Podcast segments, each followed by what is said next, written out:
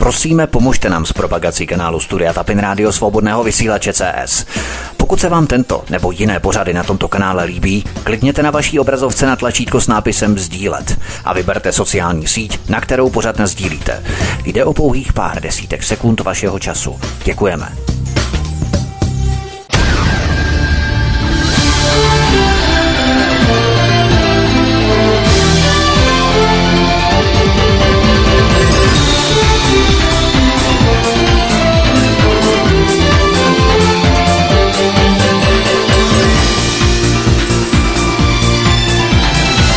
Příjemný, krásný, dobrý večer, dámy a pánové, milí posluchači od mikrofonu svobodného vysílače a nebo na kanále Odyssey vás zdraví. Vítek, vítejte při poslechu páté epizody pátého dílu z šestidílného cyklu Nesvatá aliance mezi Vatikánem, mafií a CIA. V minulém čtvrtém díle jsem proskoumal velmi podrobně vraždu papeže Jana Pavla I., který vládl necelý měsíc.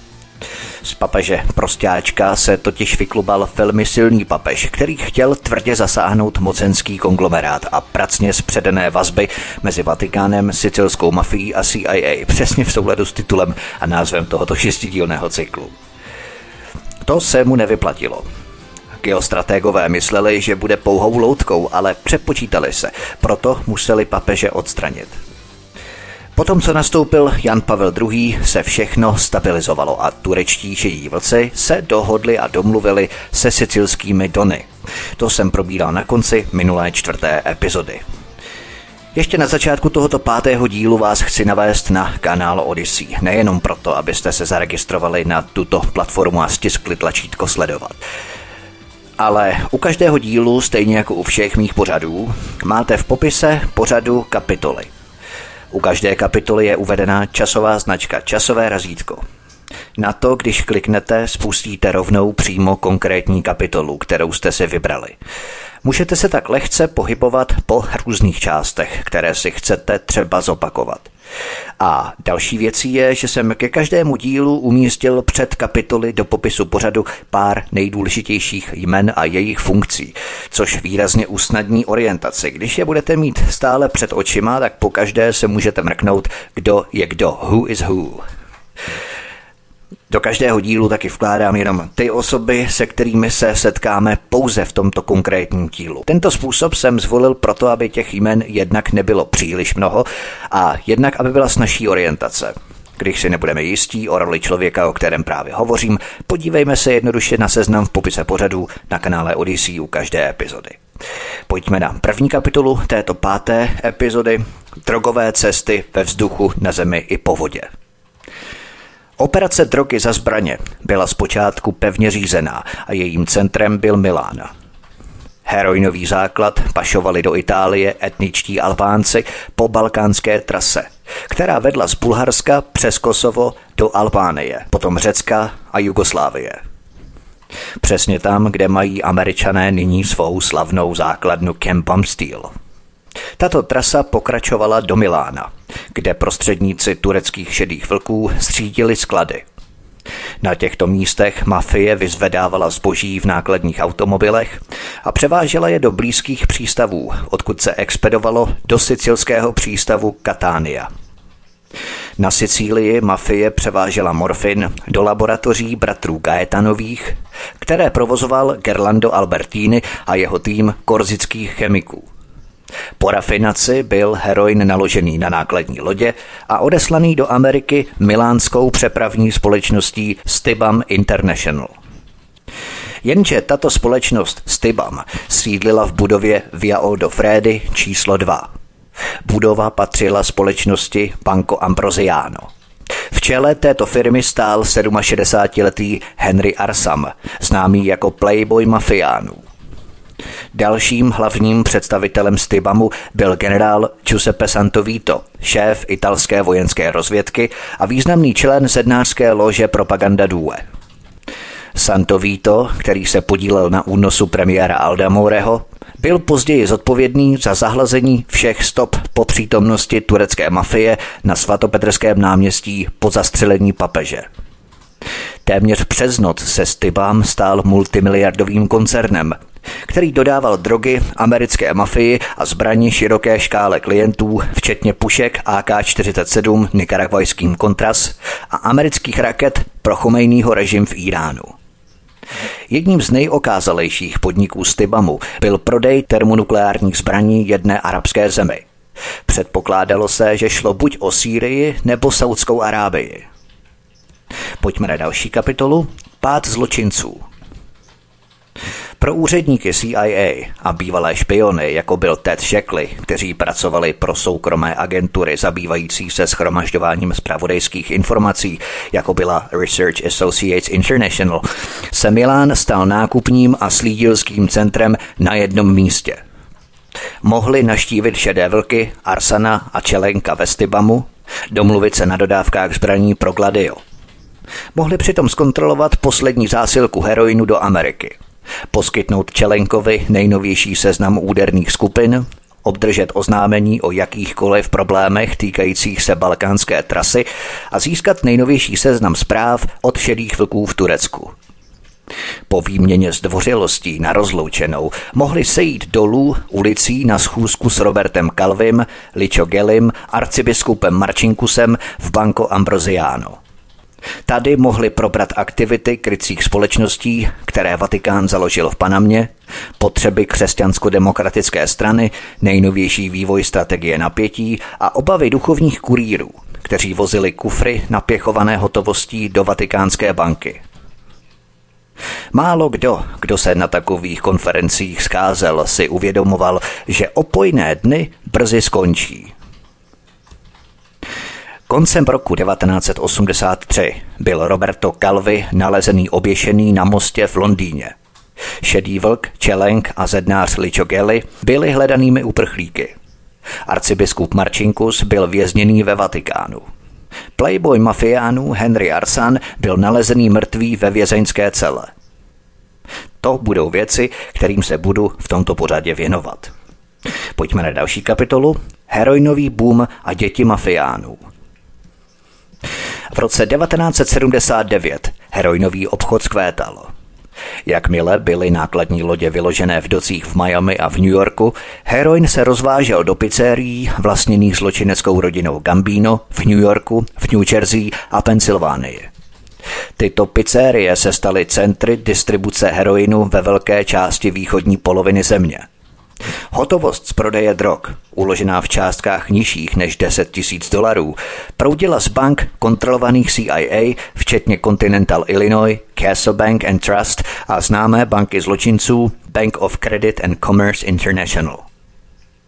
Z těchto bank Výnosy z drog putovaly do Vatikánské banky a vatikánského řetězce farních bank po celé Itálii. Nakonec se do praní špinavých peněz zapojila řada nejprestižnějších finančních firm v zemi, včetně Citibank, Bank of New York a Bank of Boston. V roce 1979 zaplavila Ameriku epidemie heroinu z Afghánistánu, která zachvátila více než 60% trhu. Jen v New Yorku prodala mafie dvě tuny heroinu – Závislost na heroinu v Americe se opět vyšplhala na 450 tisíc. Během roku se pouliční prodej zvýšil o 22% a počet závislých dosáhl půl milionu. Synové a vnuci mafiánských donů, kteří byli průkopníky heroinového průmyslu, žili v extravagantních domech. Oblékali se do obleků od Armányho, navštěvovali prestižní školy a ku podivu z velké části pokračovali ve zločinecké tradici svých otců a předků. Potom, co Carlo Gambino v roce 1977 zemřel na infarkt, se hlavou zločinecké rodiny stal Paul Castellano, který se oženil s Karlovou sestrou. Thomas Costello, syn Karla, se stal kápem na Manhattanu a udržel si vliv rodiny na nákladní dopravu a oděvní průmysl. John, Joseph a Rosalio Gambino, Karlovi bratranci, se stali kápy rodiny Gambino. Vnuk Paula Castella, Paul, převzal kontrolu nad zájmem rodiny v nelegálním svozu odpadů, zatímco Frank Kali, synovec bratrů Gambinových, se stal hlavním šéfem obchodu s heroinem rodiny Gambino.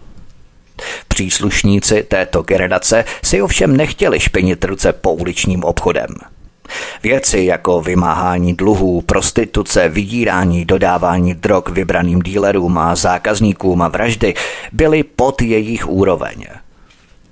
Jejich opulentní životní styl většinou vyvolával nepřirozený odpor ke krve prolití. A bylo stále snaží najít spolehlivé italské a sicilské přistěhovalce, kteří byli ochotní přebírat práci zejména ve vnitřních částech měst. Pojďme na další kapitolu. Albánská mafie. Nová drogová síť tento narůstající problém napravila. Kurýři, kteří dováželi surové opium do Itálie v nákladních autech po balkánské trase, byli členové albánské mafie, kteří se neštítili páchat náhodné násilné činy. V Itálii začali vykonávat většinu špinavé práce pro kamoru Andrangetu podél pobřeží Jaderského moře. Nakonec italská mafie už o muslimských Albáncích nemluvila jako o cizincích, ale jako o Kari Amici, blízkých přátelích. Průběhu 80. let se albánští zločinci stali hlavními pachateli pašování drog, krádeží pasů, padělání obchodů s částmi lidských těl, sexuálního otroctví, únosů a vražd. Vliv této zločinecké skupiny vzrostl natolik, že v roce 1985 Cataldo Mota, Nejvyšší italský státní zástupce prohlásil, že albánská mafie představuje hrozbu nejen pro obyvatele Itálie, ale pro celou západní civilizaci. Albánci se ukázali být natolik užiteční, že si je rodina Gambino dovezla jako své vymahače. Zev Mustafa se stal jejich hlavním střihoudnem zabijákem. Mustafova schopnost násilí se vyrovnala pouze jeho schopnosti pít alkohol – Přímo chlastal od rána do večera, často vypil dva až tři litry vodky denně. Jeho schopnostem se vyrovnal Abedín Kolbiba, který ovládal umění nechat mizet těla. O bezohledné lhostejnosti balkánských nováčků k vraždění svědčí Simon a Viktor Dedajovi. Tito dva zabijáci zastřelili číšníka v newyorské restauraci Scores, aby vyjádřili svou nespokojenost s kvalitou obsluhy. Pro jistotu zastřelili i vyhazovače, než stačil pronést slovo protestu. Příchod tzv. muslimské mafie do Itálie a Ameriky byl nečekanou odnoží nové sítě a vytvoření balkánské trasy. V roce 2004 FBI oznámila, že etničtí Albánci nahradili La Cosa Nostru na pozici vedoucí zločinecké organizace v Americe. Pojďme na další kapitolu. Pablo Escobar – drogoví baroni a vatikánské skořápky. Začalo to jako prostředek financování operace Gladio a její strategie napětí spolu s operací Condor a její podporou pravicových režimů v Jižní a Střední Americe. Pablo Escobar a další přední drogoví baroni byli pozbuzovaní často kněžími a biskupy a Robertem Calvim, aby ukládali své příjmy do osmi firem, které Vatikán zřídil jako pračky peněz. Šest z těchto firm se nacházelo v Panamě, sedmá v Lucembursku a osmá v Lichtensteinsku. Mám tu přesný výčet těchto firm, ale netřeba je výjmenovávat, nikomu nic stejně neřeknou. Samozřejmě, jakkoliv, kdykoliv říkám, můžu na požádání zaslat. V roce 1978, kdy Jan Pavel II. nastoupil na papežský trůn, byly peníze přicházející do těchto firm jen od medejínského kartelu obrovské. Například jen samotný Pablo Escobar na vrcholu své moci pašoval do Ameriky 15 tun kokainu denně. Těchto osm praček peněz byly pouhé výkladní skříně, které obsluhovaly sekretářky a pouliční rváči. Peníze, které dostávali, byly přeposílané nebo dopravované kurýrem, často duchovním, do ústředí Banco Ambrosiano v Miláně – z Milána byly peníze přesměrované do Vatikánské banky, která si účtovala poplatek za zpracování ve výši 15 až 20% z Vatikánu byly tyto prostředky převáděné na očíslované bankovní účty v Banca del Gotardo nebo Union Bank ve Švýcarsku. Peníze proudily mezi bankami chráněnými před zdaněním. Proto italská finanční policie a další bankovní kontrolní orgány jen těžko získávaly jména vkladatelů, natož důkazy o zločinném zneužití. CIA se na této dohodě aktivně podílela, protože byla hluboce spjatá s Pablo Escobarem a drogovými kartely. Jakmile byly pračky peněz vytvořené, CIA zřídila Air America North America, flotilu nákladních letadel Seneca, která operovala z letiště Wilkes-Barre Scranton v Avoce v Pensylvánii. Letadla pravidelně podnikala tří tisícové lety do Kolumbie, aby vyzvedla balíky kokainu, které byly distribuované dílerům po celém východním pobřeží Ameriky. Západní pobřeží zase CIA zajišťovala pod krytím arkansaského guvernéra Billa Clintona přes letiště Mína v tomtéž státě Arkansas. Tyto prostředky byly použité na financování černých operací v Jižní a Střední Americe. Značná část této hotovosti byla převedená do offshoreových schránek Vatikánské banky. Kromě hotovosti od kartelů proudily do osmi skořápkových společností peníze ve formě půjček od milánské banko Ambrosiano. Tyto půjčky bylo snadné získat. Roberto Calvi, který zůstal generálním ředitelem banky Ambrosiano, přesvědčil ředitele banky, že offshoreové firmy jsou koncernem Vatikánu pro vývoz farního zboží. Téměř přes noc se z osmi firm staly mnoha milionové podniky, které byly založené bez kapitálových výdajů. Byl to ohromující úspěch. Tento Ponziho podvod sloužil trojímu účelu – Prvním bylo zajistit nový zdroj příjmů ze zbrojení pro Gladio zapojené do strategie napětí a pravicových režimů, a to i režimů válčících s nejbližšími americkými spojenci. Společnost Bellatrix například použila 200 milionů dolarů ze svých aktiv na nákup raket Exocet 39 francouzské výroby pro argentinskou vojenskou chuntu v jejím boji s Anglií o Falklandy. Další offshoreové společnosti se podílely na získávání libýských dodávek zbraní pro argentinská vojska, pro nikaragvojského Anastázia Somozy Debala, jehož režim ohrožovala levicová sandinistická fronta národního osvobození. Vzhledem k tomu, že tyto společnosti vlastnil Vatikán, stávala se svatá matka církev hlavním zdrojem vražd a násilí v celé Itálii a Latinské Americe – Druhým účelem Ponciho podvodu bylo, aby Vatikánská banka získala finanční kontrolu nad bohatou Milánskou bankou. Posloucháte pátou epizodu z šestidílného cyklu Nesvatá aliance mezi Vatikánem, mafií a CIA. Od mikrofonu svobodného vysílače nebo na kanále Odisí vás zdraví vítek. Písnička je před námi a po ní pokračujeme. Dál hezký večer, pohodový poslech.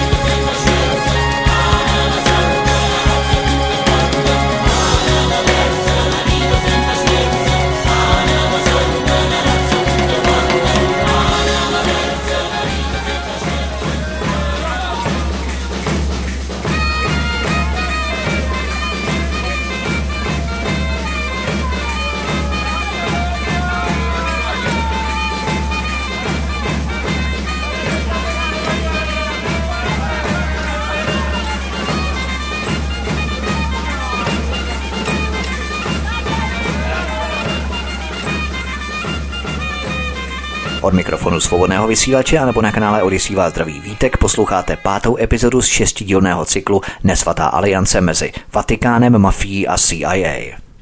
Pojďme na další kapitolu. Polská solidarita. Peníze z drog z Vatikánu.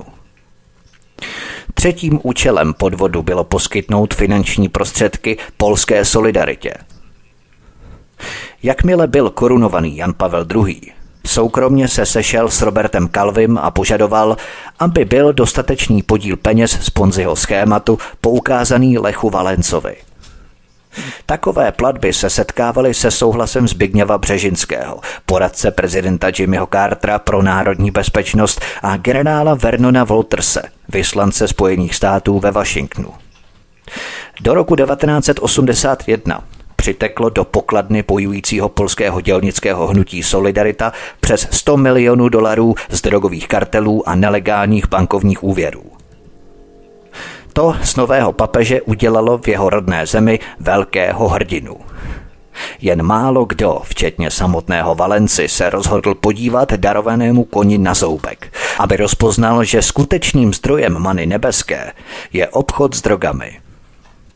Počátkem roku 1982 Roberto Calvi diskutoval o papežově zapojení do praní špinavých peněz pro solidaritu s Flaviem Carbonem, vyslancem banky Ambrosiano ze CIA. V jednom z jejich tajně nahraných rozhovorů je slyšet, jak Roberto Calvi říká Marčinku si musí dávat pozor na Casaroliho, který je hlavou skupiny, která stojí proti němu.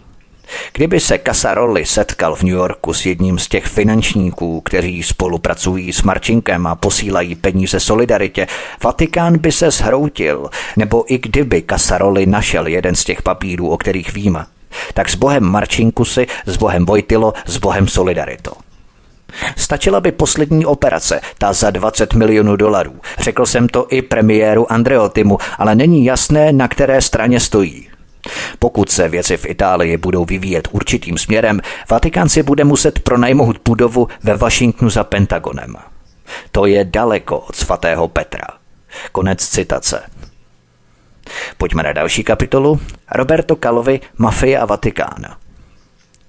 Kromě skořápkové hry zůstal Roberto Calvi Sindonovým nástupcem jako hlavní bankéř pro obchod s heroinem – Roberto Calvi se stal klíčovou postavou při praní příjmů z heroinu pro americkou mafii, potom co italská finanční policie v roce 1976 vydala na Michele Sindonu zatykač. Heroin byl nadále zasílaný rodině Gambino z Sherry Hill v New Jersey. Rodina Gambino ukládala velké částky svých výdělků do bank kontrolovaných Robertem Calvim.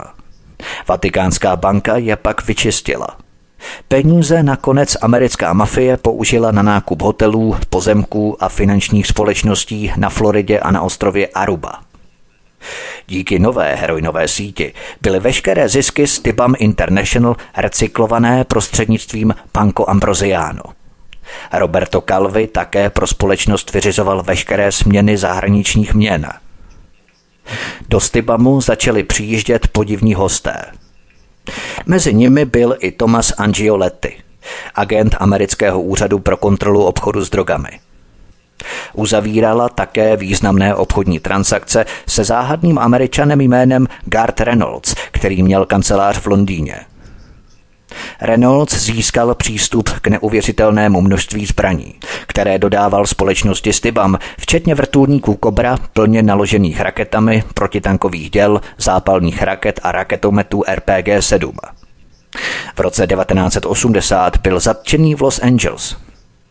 Tolik peněz odtékajících ze země do záhadných offshoreových společností s podivně znějícími názvy nezůstalo bez povšimnutí. V červnu 1978 zahájil 12-člený tým italské centrální banky kontrolu Banco Ambrosiano, aby zjistil, že zabloudil do nepřehledného labirintu podezřelých finančních transakcí. Nic se tehdy pořádně nezjistilo. Navzdory tomu se akcie banky Ambrosiano na milánské burze propadly o 30% Roberto Calvi se dostával do stále větších potíží. 21. ledna 1981 Napsala skupina milánských akcionářů Banco Ambrosiano dlouhý dopis Janu Pavla II. a naléhala na něj, aby prošetřil nesvaté vazby mezi arcibiskupem Marčinkem, Robertem Calvim, Umbertem Ortolánem, Ličogelim a obrovský tok peněz do společností pod patronací Vatikánu. Jan Pavel II. místo odpovědi v gestu chladné lhostejnosti k jejich prozbám povýšil Marčinkuse do funkce předsedy papežské komise pro stav Vatikánu. Tato funkce učinila z Marčinkuse, kromě šéfa Vatikánské banky, také guvernéra Vatikánu. K povýšení došlo 28. září 1981, v den třetího výročí smrti Jana Pavla I. Proč Jan Pavel II. provedl takové povýšení, se vymyká všem pravidlům logiky, natož morální bezúhonosti. Je třeba si uvědomit, že papež věděl, že Marčinkus byl hlavním aktérem podvodů s falešnými cenými papíry v hodnotě jedné miliardy dolarů, krachu banka priváta, nebo že je členem zednářské lože Propaganda Due.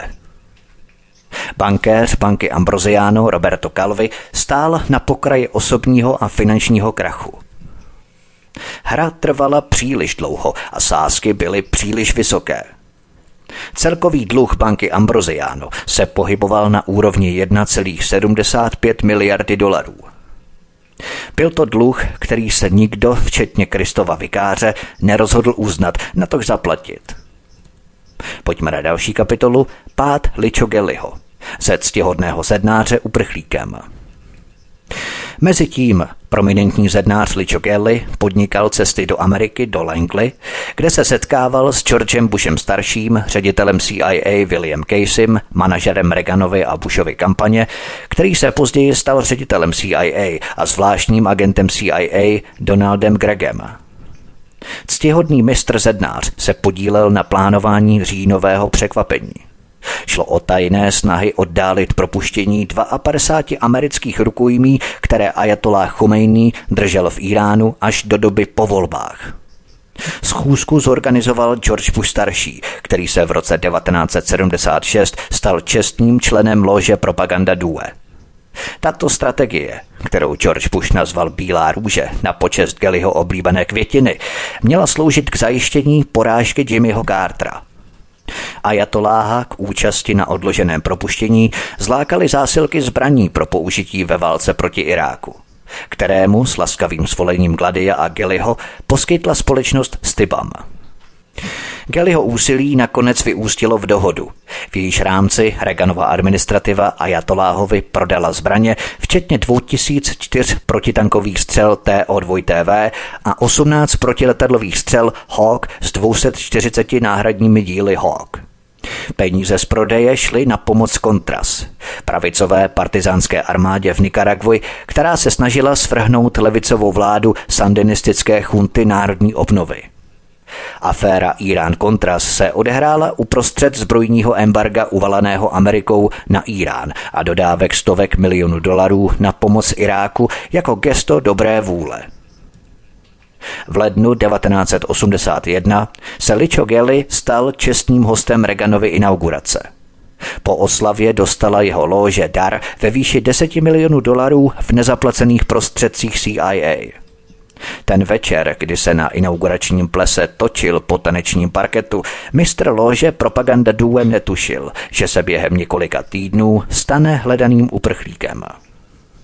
17. března 1981 provedla policie razii v Geliho Vile v Aracu, kde našla oficiální seznam členů zednářské lože Propaganda Due – 426 usvědčujících spisů na přední italské osobnosti a přísně tajné vládní zprávy.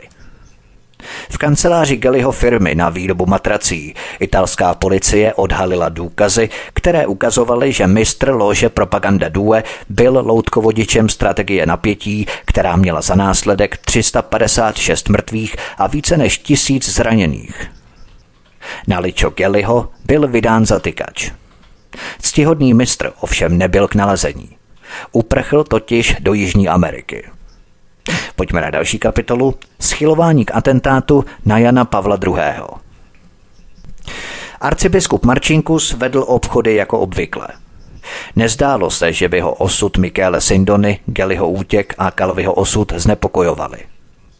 Jeho klid tváří v tvář zhoršujícím se okolnostem, které zachvátili Vatikánskou banku, mu mohl být způsoben vědomím, že se připravoval plán, jak se vypořádat s Janem Pavlem II., který se stal hlavní příčinou nezdaru v rámci operace Gladio.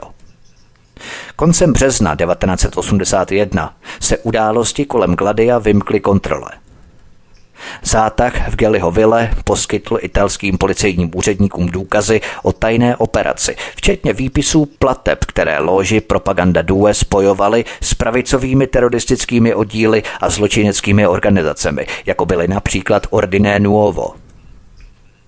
Zabavené spisy rovněž poskytly informace o Geliho úzkých vazbách na CIA a SISMY – Italští policejní úředníci si teď byli vědomí, že do vnitřního fungování lože byli složitě zapojení političtí představitelé Ameriky, včetně viceprezidenta, ministra zahraničí a amerického velvyslance v Itálii. Všechna tato odhalení sváděly na selhání Jana Pavla II. Tím, že papež odmítl podpořit ztráty, které vznikly s kořápkovým společnostem Vatikánské banky, se zachoval nedbale – Splátky půjček měly být prováděné prostřednictvím svatého stolce ze zdánlivě bezedné zásobárny černých fondů. Jan Pavel II. nekompromisně odmítal uznat takové dluhy z obavy před prozrazením. Toto papežovo odmítnutí vyústilo v rozsáhlé vyšetřování italské banky v záležitostech Roberto Calvi a Banco Ambrosiano – Vyústilo také v odhalení, že stovky milionů dolarů byly nezákonně vyvedené z Itálie do podivně znějících vatikánských společností. Vyšetřovatelé se začali zajímat o to, jaký byl účel offshoreových firm, které od banky Ambrosiano obdržely půjčky ve výši více než 1,5 miliardy dolarů. Díky nečinnosti Jana Pavla II. vyšetřování každým dnem nabíralo na obrátkách – a pokud by vyšetřování nebylo zastavené, vedlo by k odhalení kanceláří Stibam International, která se nacházela na pozemku banky Ambrosiano.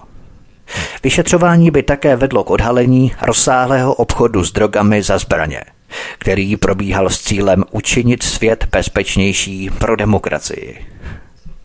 Zátah v Arecu přinesl další zničující výsledek. Ztrátu moci křesťanských demokratů v Itálii – od roku 1947 CIA posílila stranu více než 65 milionů dolarů v hotovosti a zajistila, aby si udržela kontrolu nad italskou vládou. Hrozilo také, že CIA by ztratila kontrolu nad finanční policií, která měla na starosti vyšetřování banky Ambrosiano. Vojenská rozvědka by už nemohla podstrkovat důkazy proti italským komunistům. Soudci by už nevydávali předepsaná rozhodnutí a novináři by už neposkytovali patřičné obrátky dennímu zpravodajství. Ti všichni totiž byli na seznamu jmen zednářské lože Propaganda Due, kterou policisté našli při zátahu v Galihovile. Pojďme na další kapitolu. Papež, Kreml a Solidarita. Dozorci Gladia na příkaz elitních členů trilaterální komise zinscenovali papežovo zvolení a vyhověli každému jeho požadavku. Řídili tajné akce proti zastáncům teologie osvobození. Posílili křesťansko-demokratickou stranu, aby zůstala dominantní vládní silou v Itálii. Podíleli se na zatýkání a popravách nepohodlných lajků a kněží. Solidaritě poskytli více než 200 bilionů dolarů z černých fondů. Jan Pavel II. ve své naivitě jednoduše předpokládal, že taková podpora mu jako Kristovu vikáři náleží. Nevděk, ačkoliv mrzutý, byl přípustný, ovšem papežovo náhlé rozhodnutí podkopat základní cíl Gladia snahou o zblížení se Sověty bylo nepřijatelné. V lednu 1981 se Jan Pavel II. setkal s Lechem Valencou a osmičlenou delegací Solidarity – Solidarita totiž usilovala o jeho přítomnost mezi odboráři, aby odvrátila případné plány Leonida Brežněva na sovětskou okupaci do Polska. Papež řekl, že takovou osobní intervenci nemůže poskytnout. Mohl pouze poskytnout duchovní útěchu svým polským spoluobčanům v této pohnuté době – Jan Pavel II. ale mezi tím vedl rozhovory s Kremlem s cílem dosáhnout politického zblížení mezi sovětskými vůdci a odborovými organizátory. Papež se cítil být jedinečně kvalifikovaný k tomu, aby uzavřel dohodu. Jako krakovský arcibiskup jednal s komunistickými vůdci na pragmatickém základě. Uvědomoval si, že bezbožní sověti a zbožní katolíci mohou žít společně pod jednou střechou. Naprostá většina Poláků se během týdne hlásila k marxistickému učení a v neděli ráno odcházela na mši. Papež tuto zvláštní odrůdu křesťanského humanismu chápal. V prosinci 1980 vykonal předseda Sovětského ústředního výboru Vadim Zagladin pouť do Vatikánu. Tady se tajně sešel se svatým otcem, aby se dohodli na řešení pracovních problémů v Polsku. Dohoda mezi Solidaritou a Kremlem, kterou by svatý stolec zprostředkoval, by ovšem narušila nároky a důvěru Reaganovy administrativy. Ta hovořila o říši zla, aby mohla utratit 2,5 bilionu dolarů za nové zbraně, včetně iniciativy Hvězdné války. Fantaskní technologie, která měla vypařit všechny sovětské rakety blížící se k Americe z vesmíru. Nechtěné úsilí Jana Pavla II. by navíc podkopalo očekávané vítězství CIA ve studené válce. Sověti konec konců narazili na svůj vlastní Větnam v Afghánistánu. CIA měla plné ruce práce s tím, aby do Afghánistánu dopravila nejen rakety a zbraně, ale také muly z Tennessee, které byly jedinečně schopné dopravit munici mučáhídům do hor. Aby toho nebylo málo, Svatý otec jednal s Kremlem o dalších záležitostech, včetně dohody o jaderném odzbrojení a uznání Organizace pro osvobození Palestiny. Papež prostě vstoupil na politickou scénu, kde jeho přítomnost nebyla ani oprávněná, ani vítaná. 28. března 1981 uspořádala Solidarita největší stávku v dějinách Sovětského svazu na protest proti zmlácení čtyř polských dělníků komunistickou bezpečnostní službou. Protestu se zúčastnilo 12 až 14 milionů Poláků. Na 30. března byla stanovená generální stávka, která měla zastavit veškerou práci a obchod. Sověti v reakci na to plánovali invazi. Stávkující se však nebáli. Uvěřili zprávě francouzského diplomata, že papež opustí Vatikán, aby se postavil po boku svého lidu proti okupantům. Na poslední chvíli obdržel Lech Valenca dopis od Jana Pavla II., který odsoudil neústupnost odborů a požadoval stávkující, aby se vrátili do práce. Účinky tohoto sdělení byly okamžité – Generální stávka byla odvolaná, Lech Valenca zmírnil svou plamenou rétoriku a solidarita jako síla v polských záležitostech značně oslabila. Papežovo načasování nemohlo být pro Gladio horší. V Belgii se připravovaly plány na brabantský masakr, při kterém mělo být zabito osm lidí, včetně celé rodiny. Brabantské masakry jsem podrobně pokryl ve druhém díle tajné sítě Gladio. Ve Španělsku jednotka Gladio pokračovala v pronásledování a vraždění vedoucích členů baskického separatistického hnutí. Ve Francii se tajná armáda chystala zavraždit marsejského policejního inspektora Jacques Massieho a celou jeho rodinu, protože Massie zahájil vyšetřování obchodu s drogami a Gladia.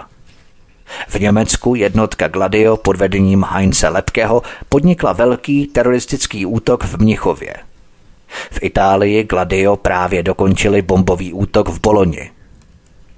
Nikde však nebylo Gladio v tak rozhodující fázi jako v Turecku.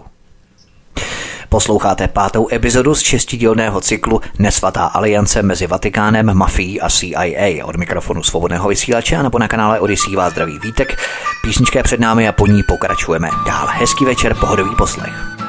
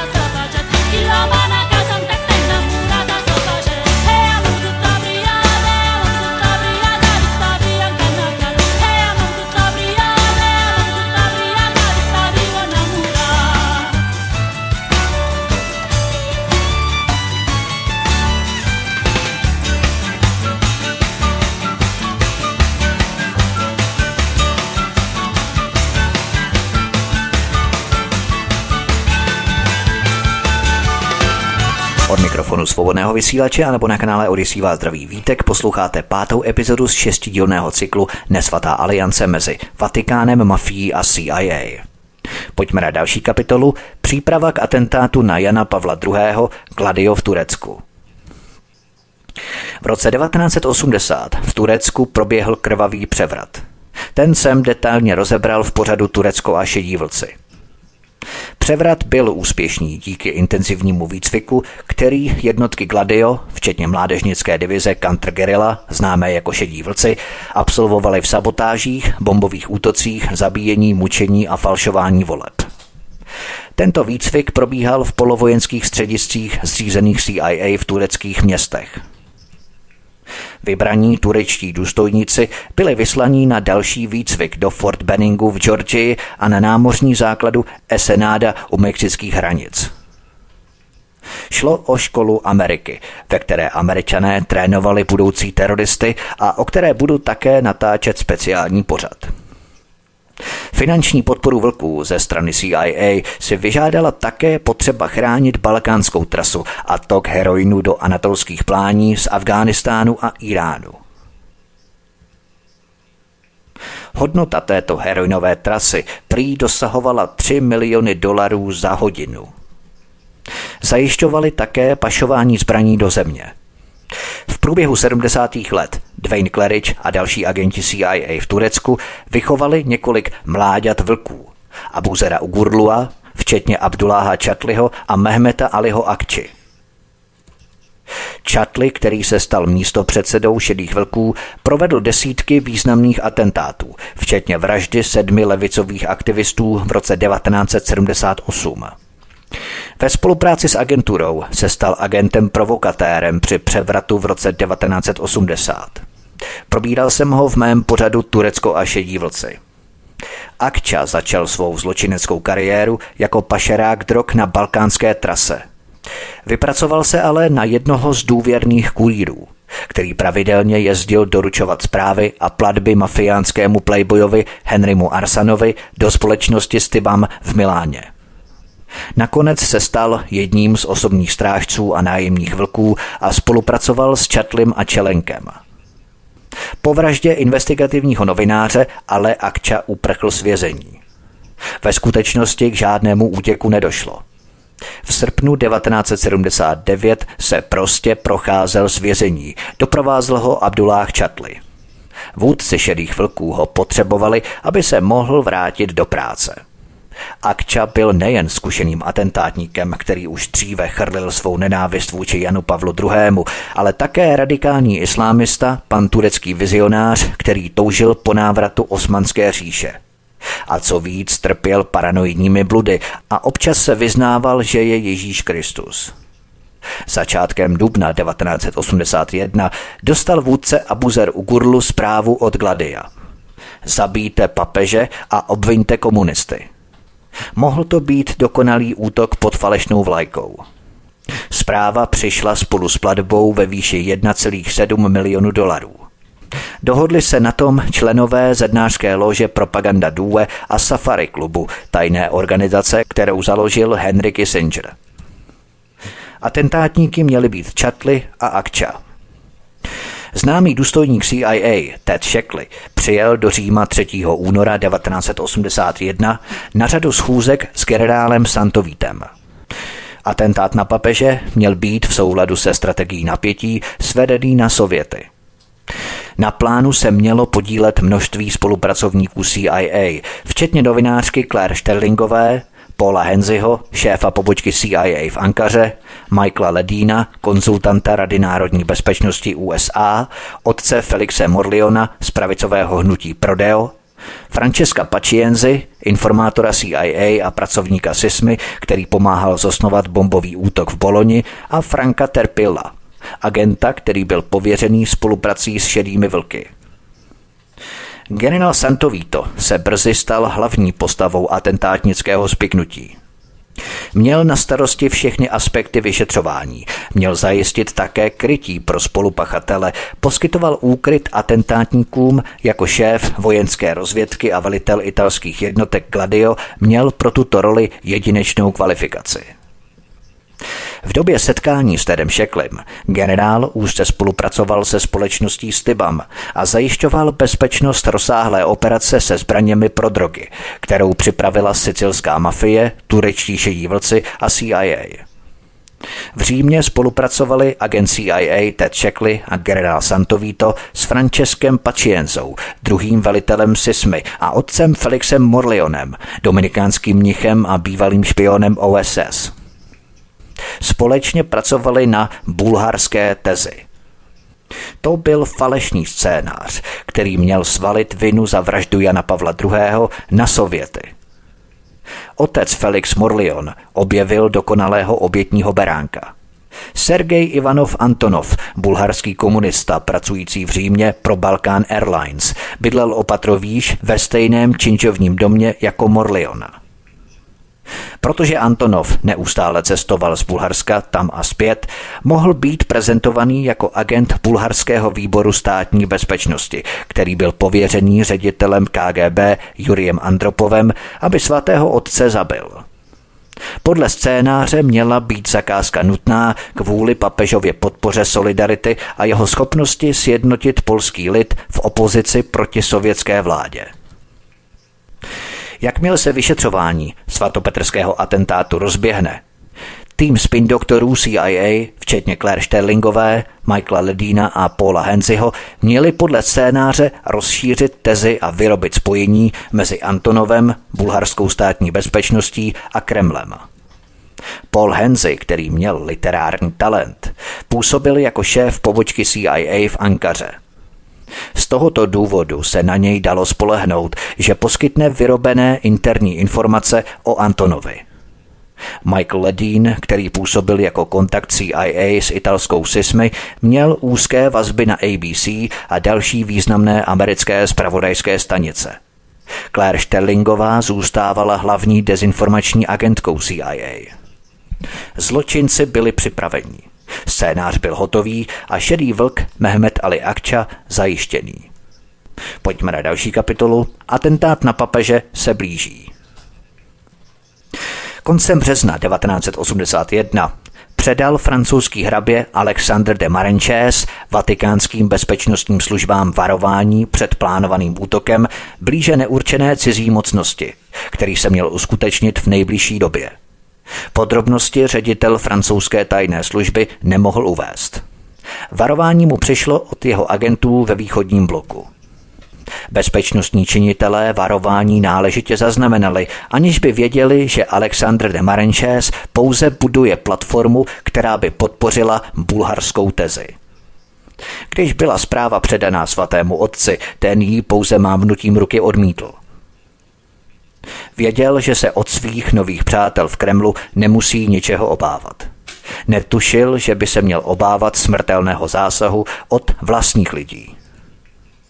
Po útěku z vězení se Mehmet Ali Akča vydal do hotelu Vitoša v Sofii, kde se setkal s Bekirem Čelenkem a dalšími vůdci šedých vlků. Během této doby podnikl několik cest do Palerma, ale také cestoval do Milána – jak křižoval středomoří, neustále měnil pas a přijímal nové identity. V měsících před plánovaným atentátem byli Akča a Čatli v Mnichově v bezpečí. Bylo to ideální útočiště. V roce 1981 bylo západní Německo domovem 50 tisíců šedých vlků, kteří působili ve spolkové spravodajské službě – Řešili jakýkoliv protest nebo problém s jedním a půl milionem tureckých dělníků. Německá tajná služba BND byla odnoží Gladia. Byla zřízená CIA pod vedením bývalého nacistického generála Reinharda Gelena, který se v roce 1956 stal členem řádu Maltéského kříže. Spoluúčast západoněmecké BND na atentátu na Jana Pavla II. byla západním tiskem široce ignorovaná, přestože Čatli později před soudcem Římě vypověděl, že za provedení atentátu dostal od německé tajné služby 3 miliony marek. V Mnichově se k Akčovi a Čatlimu připojil Oral Čelik ze skupiny šedých vlků, který se měl účastnit pokusu o papežskou vraždu. 18. dubna odcestovali šedí vlci Akča, Čatli a Čelenk do Milána na schůzku s Belinkem Čelenkem, který působil ve společnosti Stibam. Ubytovali se v hotelu Agosta, kde se Akča zaregistroval pod jménem Faruk Ozguna. Z Milána se trojice vydala do Říma na návštěvu u otce Felixe Morleona z pravicového hnutí Prodeo, aby se seznámili s dispozicemi knězova bytu. 23. dubna v den, kdy Jan Pavel II. pořádal soukromou audienci ředitele CIA Williama Caseyho, dostali Turci k dispozici poloautomatické pistole Browning High Power ráže 9 mm se zásobníky na 13 nábojů. Výcvik v používání těchto zbraní jim poskytl agent CIA Frank Terpil. Tyto poloautomaty dovezl z východního Německa Horst Grillmeier, obchodník se zbraněmi a agent západoněmecké tajné služby BMD. Místo původu těchto zbraní bylo velmi důležité, protože pistole by po nalezení podpořily bulharskou tezi. Pojďme na další kapitolu. Pokus o vraždu papeže. 13. května 1981 se Jan Pavel II. objevil v papamobilu, čípu v otevřenou střechou, před pětitisícovým davem obdivovatelů. Když ho vezli po svatopetrském náměstí, postavil se zpříma, aby vrátil mladou dívku, kterou držel v náručí její matce. Bylo pět devatenáct odpoledne. Ozvala se série výstřelů. Kulky zasáhly svatého otce a dvě ženy z New Yorku. Nastal chaos a v rohu náměstí se ozval malý výbuch. Akča utekl a hodil pistoli pod nákladák, než ho zadržel šéf vatikánské ochranky. Papež byl převezený do Genelli, fakultní nemocnice Katolické univerzity nejsvětějšího srdce v Římě. Byl zasažený čtyřmi kulkami. Dvě zůstaly zaryté v jeho dolní části střeva, ostatní zasáhly jeho levý ukazováček a pravou ruku. Střídavě upadal do bezvědomí, jeho krevní tlak prudce klesal, puls byl slabý a kulísal. Než se dostal na operační sál, ztratil Jan Pavel II. 5 až 6 litrů krve. Jedna z kulek prošla několik milimetrů od centrální aorty. Kdyby došlo k jejímu proříznutí, smrt by byla téměř okamžitá. Při výstupu z těla se stejná kulka přiblížila na centimetr od roztříštění papežovy páteře. Zázrakem přežil. Pojďme na další kapitolu. Soud a důkazy. Na místě pokusu o atentát holandský řidič kočáru uvedl, že papež zastřelil Akča a další dva střelci. Stejné svědectví poskytli i další přihlížející. Někteří se zmínili i o diverzním výbuchu, který vybuchl v rohu náměstí. V zatykači, který podepsal Achille Gallucci, římský generální prokurátor, se uvádělo, že Akča jednal ve spolupráci s dalšími osobami, jejíž totožnost zůstává neznámá. Na konci dne dospěl Luciano Infelisi, soudce, který byl pověřen vyšetřováním, k závěru, že Mehmet Ali Akča nejednal sám. Důkaz z části spočíval v množství nábojnic nalezených v okolí. Takové důkazy se u soudu ovšem neobjevily, stejně jako vyšetřující soudce Infelisi, který se dozvěděl příliš mnoho, byl z případu rychle odvolaný a pověřený jinými úkoly. Soudní proces trval pouhé tři dny. Akča odmítl jurisdikci italského soudu s tím, že k incidentu došlo ve Vatikánu, svrchovaném státě.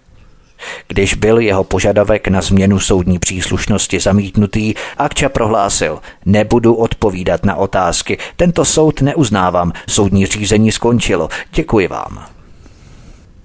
Během procesu sestra Letýčia, františkánská řeholnice z Janova, identifikovala Akču jako budoucího vraha a vyjádřila přesvědčení, že jednal sám. Svědectví jeptišky však spochybnila fotografie, kterou pořídil americký turista. Na fotografii byl zachycený muž utíkající z místa činu s pistolí v ruce. Ve světle tohoto důkazu soud rozhodl, že neexistují žádné tajné prvky, které by umožňovaly potvrdit nebo vyloučit možnost, že na místě byli další střelci. Pojďme na další kapitolu. Nečekaní náštěvníci ve vězení.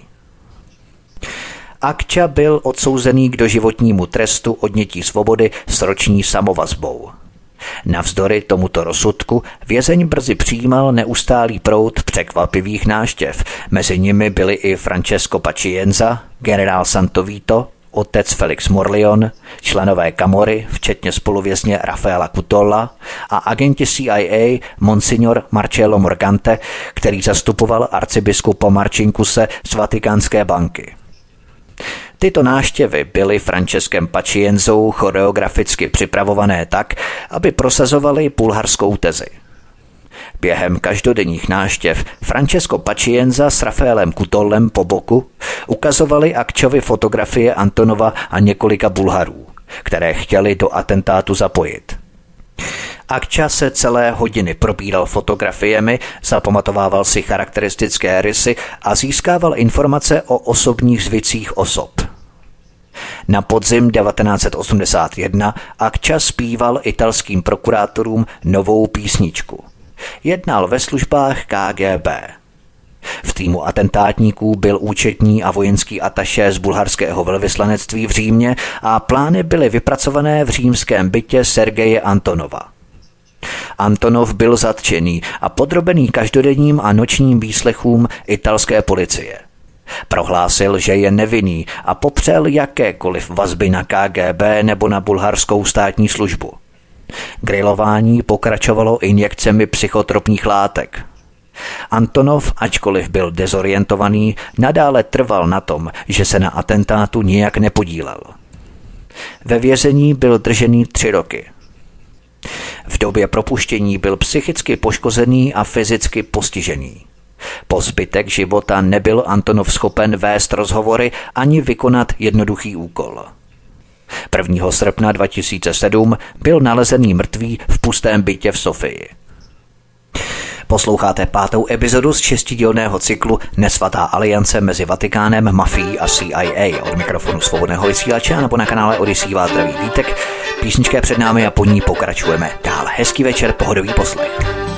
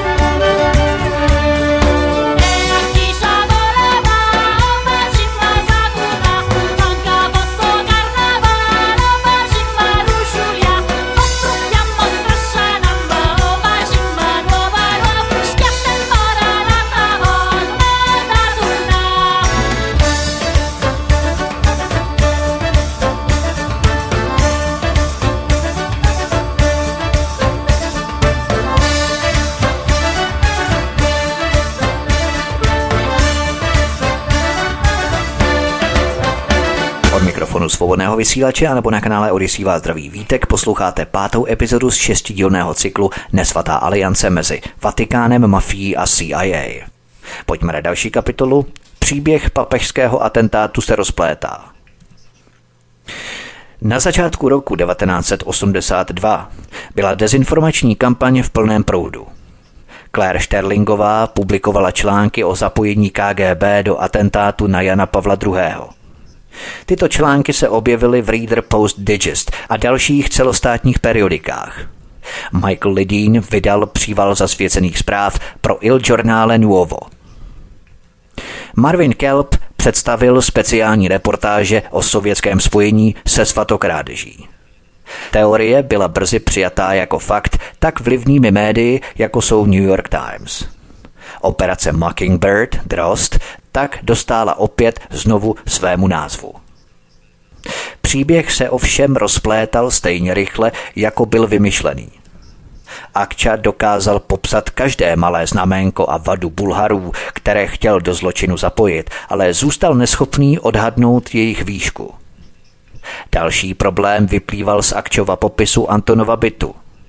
Charakteristické rysy, které popsal, včetně zdobené příčky mezi obývacím pokojem a jídelnou, se v obytných prostorách Antonova bytu nevyskytovaly.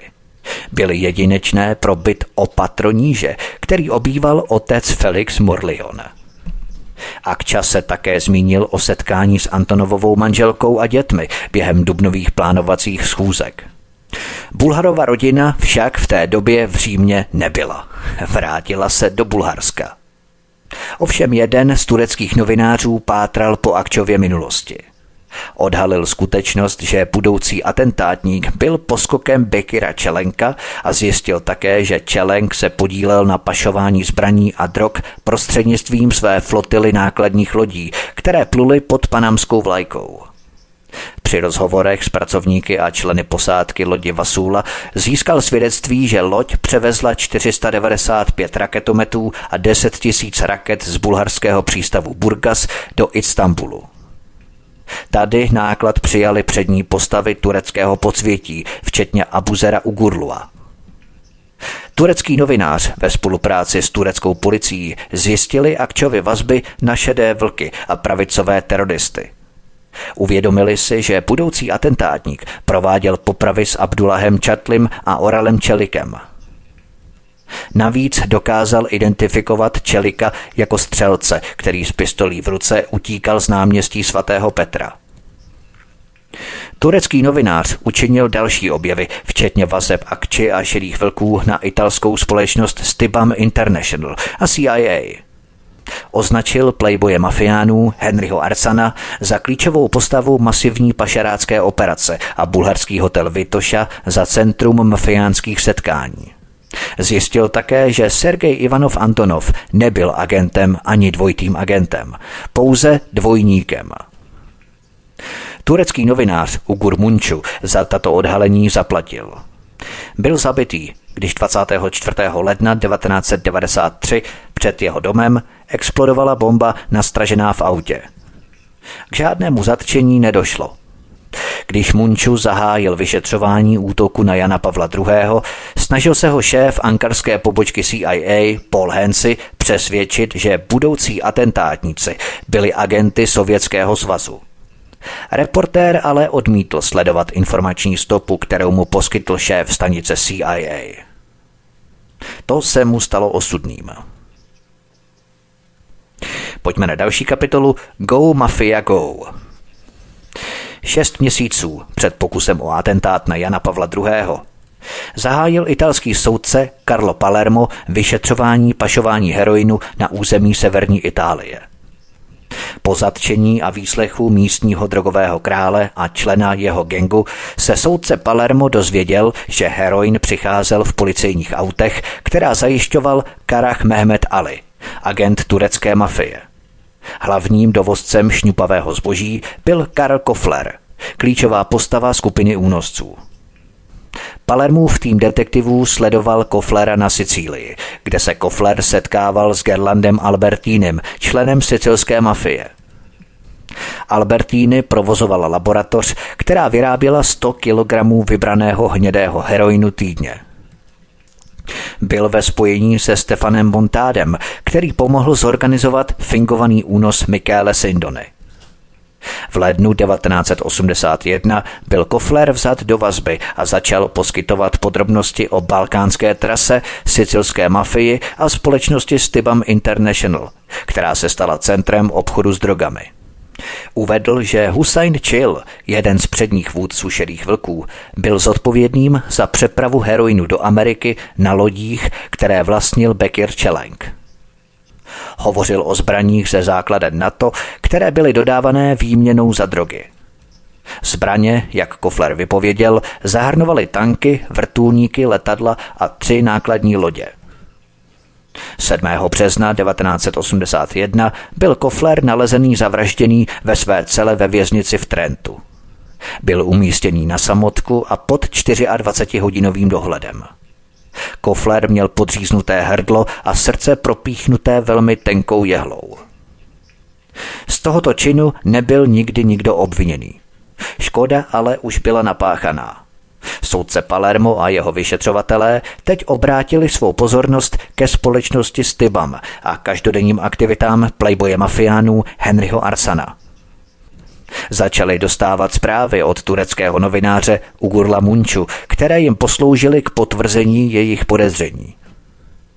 Spojení s Tybamu vedlo z Bulharska na Sicílii a zůstávalo pod ochranou některých velmi vlivných osob, včetně představitelů italské sismy a NATO – Díky tomu, že soudce Palermo měl společnost s Tybam po celý rok 1981 pod dohledem, mohl si ověřit, že tato zdánlivě neškodná přepravní společnost dodala na trhy v Evropě a v Americe více než 4 tisíce kilogramů čistého heroinu. Čistá hodnota těchto zásilek činila 400 miliard dolarů. Na dotaz u CIA se soudce Palermo dozvěděl, že Henry Arsan by neměl být vzatý do vazby, protože pracoval v utajení pro americký protidrogový úřad. Soudce se rozhodl tuto dezinformaci ignorovat a 23. listopadu 1982 nařídil razy v sídle společnosti Stibam v Miláně. Výsledkem zátahu bylo zatčení Henry Arsana a 200 jeho hlavních kompliců v obchodování se zbraněmi. Glauko Partel, ředitel výzkumu střediska v Římě a agent americké národní bezpečnostní agentury, spolupracoval se sednářskou loží Propaganda Due na dodávkách raket Exocet argentínské vládě během války o Falklandy. Ještě znepokojivější bylo zjištění, že Klauko Partel se podílel na prodeji tří atomových bomb nejmenované arabské zemi. Plukovník Massimo Pugliese bývalý úředník SID, jednal o prodeji zbraní na Blízký východ s šéfem SISMY generálem Santovítem. Plukovník, významný člen propaganda DUE, spolupracoval se CIA na vývoji a prodeji tajné superzbraně zvané paprsek smrti. Záznamy z Tibamu ukázaly, že Puliéze udržoval úzké kontakty s Reganovou administrativou prostřednictvím herce Roues Esana Bračiho. Enzo Giovanelli, klíčový dodavatel munice a zboží pro americkou základnu La Maddalena na Sardínii, prodával s pomocí představitelů NATO letadla, nákladní lodě a letecké simulátory Libii a dalším arabským zemím. Angelo de Feo, obchodník se zbraněmi na černém trhu, se podílel na prodeji tanků Leopard a flotily lodí do Líbie spolu s raketami do Mauritánie – Střely, jak vypověděl, byly dodané nákladními letadly CIA, která odlétala z vojenské základny Ciampiro. Angelo de Feo dále uvedl, že veškerý obchod společnosti s Tibam se zbraněmi kontrolovala italská SISMY. Prostě neuvěřitelná zjištění, jedno horší než druhé. A to soudce Palermo se svým vyšetřovacím týmem teprve začínal. Byli také obvinění přední sicilští mafiáni, kteří se podíleli na pašování drog v rámci operací společnosti Stibam. Díky zatčení se soudce Palermo dozvěděl, že Henry Arsan dovážel každý měsíc 20 kg morfinového základu, kterou Sicilané zpracovávali ve svých laboratořích. Jak si soudce Palermo uvědomil, rafinovaný heroin se posílal do Miami, Baltimoru, Filadelfii, New Yorku a dalších amerických přístavů. Tady se kombinoval s dalšími dodávkami drog a vytvářel spojku zločinecké rodiny Gambino. Soudce Palermo dále zjistil, že velkou část zbraní posílala společnost Stibam do Skandaronu, malé syrské enklávy, kterou okupovalo Turecko. Pojďme na další kapitolu Smrt ve vězení. Generálové i manažeři. Na základě výpovědí podezřelých ve vazbě vydal soudce Palermo zatýkač na generála Santovíta, šéfa Sismy. Generál Santovito byl nejen klíčovou postavou při ochraně spojení společnosti s Tibam, ale také hlavním aktérem strategie napětí Gladio a pokusů o vraždu papeže. Santovito se dostavil k soudu, složil kauci a uprchl do Ameriky. CIA ho ale přemluvila, aby se vrátil do Itálie a čelil obvinění. Nepochybně se domníval, že se mu nemůže nic stát, protože byl neochvějným vojenským činitelem, který zasvětil svůj život boji proti komunismu. Santovito byl umístěn do cely předběžného zadržení, kdy byl za záhadných okolností nalezený mrtvý.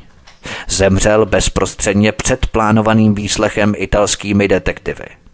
Pitva nebyla nikdy provedená. V roce 1983 postihl stejný podivný osud ve vězení Henryho Ersana. Tento manažer Stibamu byl nalezený na podlaze své cely ve věznici San Vittore. Oči měl vypoulené z důlků, rty jasně fialové a pleť popelavě šedou. Pitva také nebyla provedená. Jeho věznitelé pouze oznámili, že zemřel na infarkt. Po záhadné smrti Henry Arsana a generála Santovíta se soudce Palermo přestěhoval na Sicílii, aby mohl pokračovat v pátrání po vztahu sicilské mafie k síti obchodníků se zbraněmi pro drogy. Krátce potom, co otevřel svou kancelář v Domě spravedlnosti v Trapani, explodovalo u dálnice vedoucí přes Pizzolungo auto naložené TNT – bylo nastražené k výbuchu právě ve chvíli, kdy tudy projížděl soudce, který cestoval ze svého domu v Bonádžii do Trapány v opancéřovaném Fiatu 132. Výbuch převrátil auto a těžce zranil soudce Palerma a několik jeho osobních strážců. V důsledku tohoto incidentu Palermo odstoupil z funkce soudce.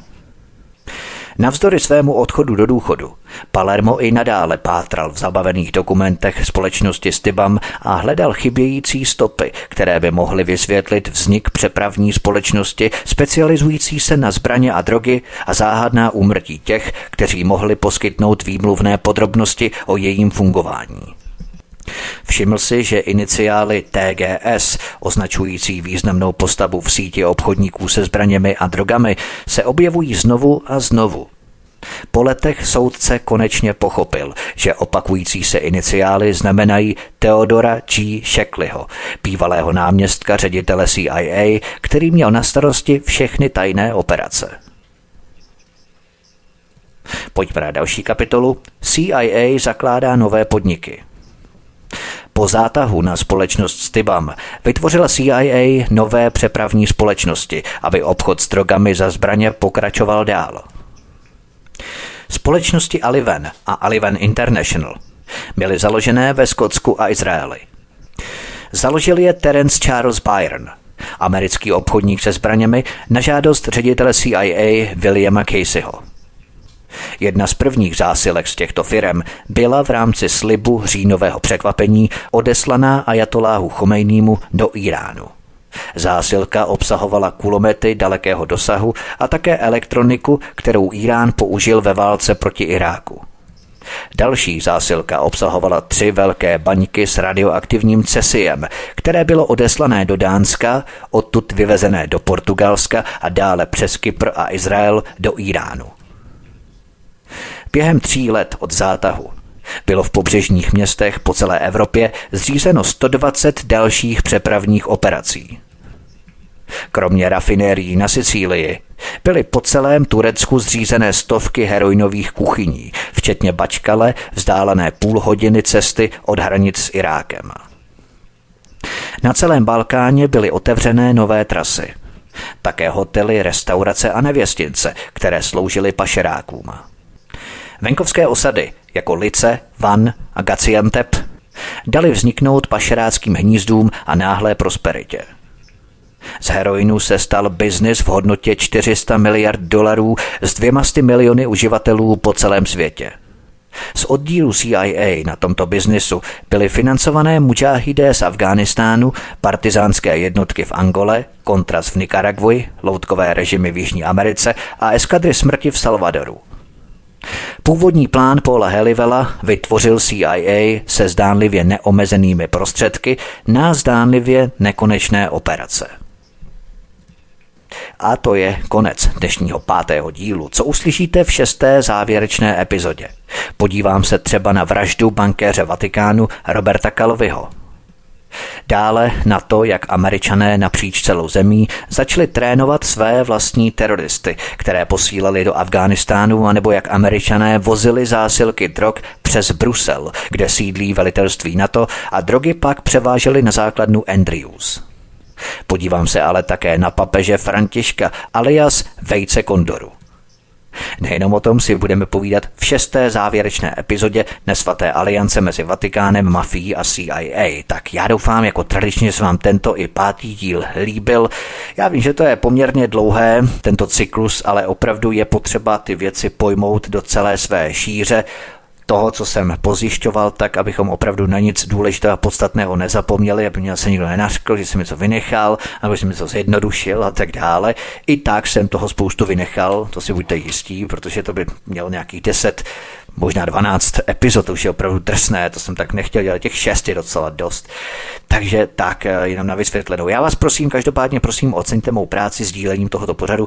Kamkoliv můžete, kamkoliv uznat za vhodné, prosím, klikněte na tlačítko odebírat, sledovat na tomto kanále a také na zvoneček, zapnout notifikace, zapnout upozornění, abyste nezmeškali další pořady, které pro vás budu vysílat nejenom v rámci této série, ale chystám samozřejmě řadu dalších dokumentů, odhalení ohledně School of the Americas, Škola Ameriky, a třeba nacisté v Evropské unii například, ale ne to, co bylo zveřejněné, protože to jsou opravdu zase jenom špičky ledovce.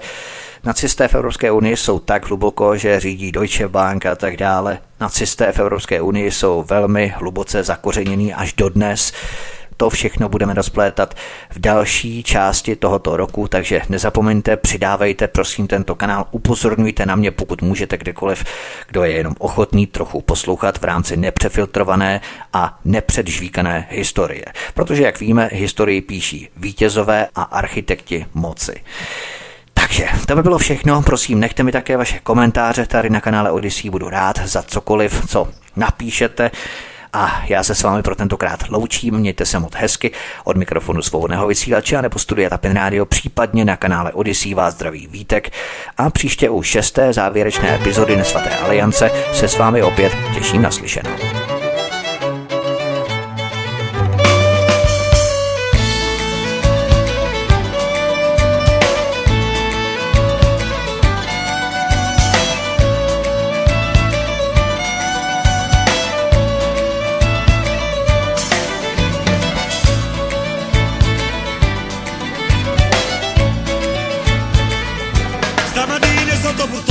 era postato un bello guaglione Che permanente con gente che ghette saliva facendo una botte fracchetta.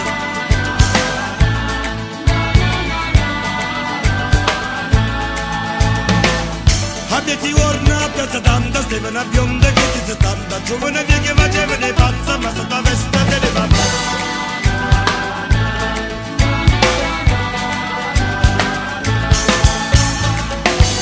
coglione nella chiesa Stevano Santa che faccia peso Che era successo che arriva contro una vecchia Si era già dopo E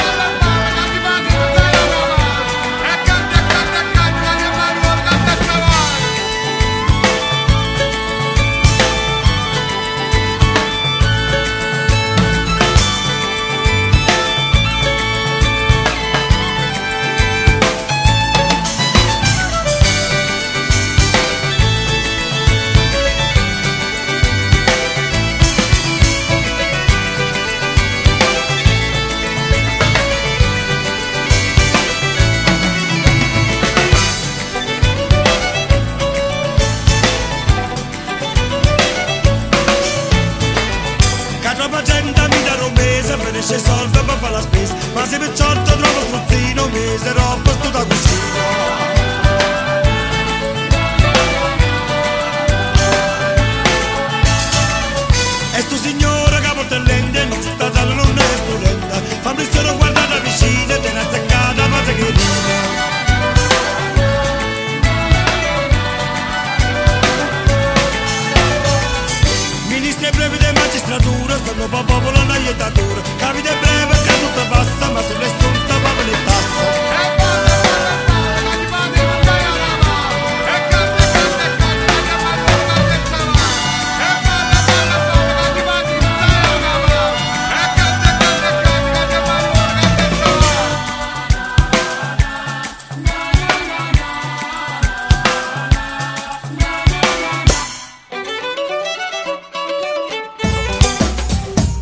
Prosíme, pomožte nám s propagací kanálu Studia Tapin Rádio Svobodného vysílače CS. Pokud se vám tento nebo jiné pořady na tomto kanále líbí, klikněte na vaší obrazovce na tlačítko s nápisem Sdílet a vyberte sociální síť, na kterou pořad sdílíte. Jde o pouhých pár desítek sekund vašeho času. Děkujeme.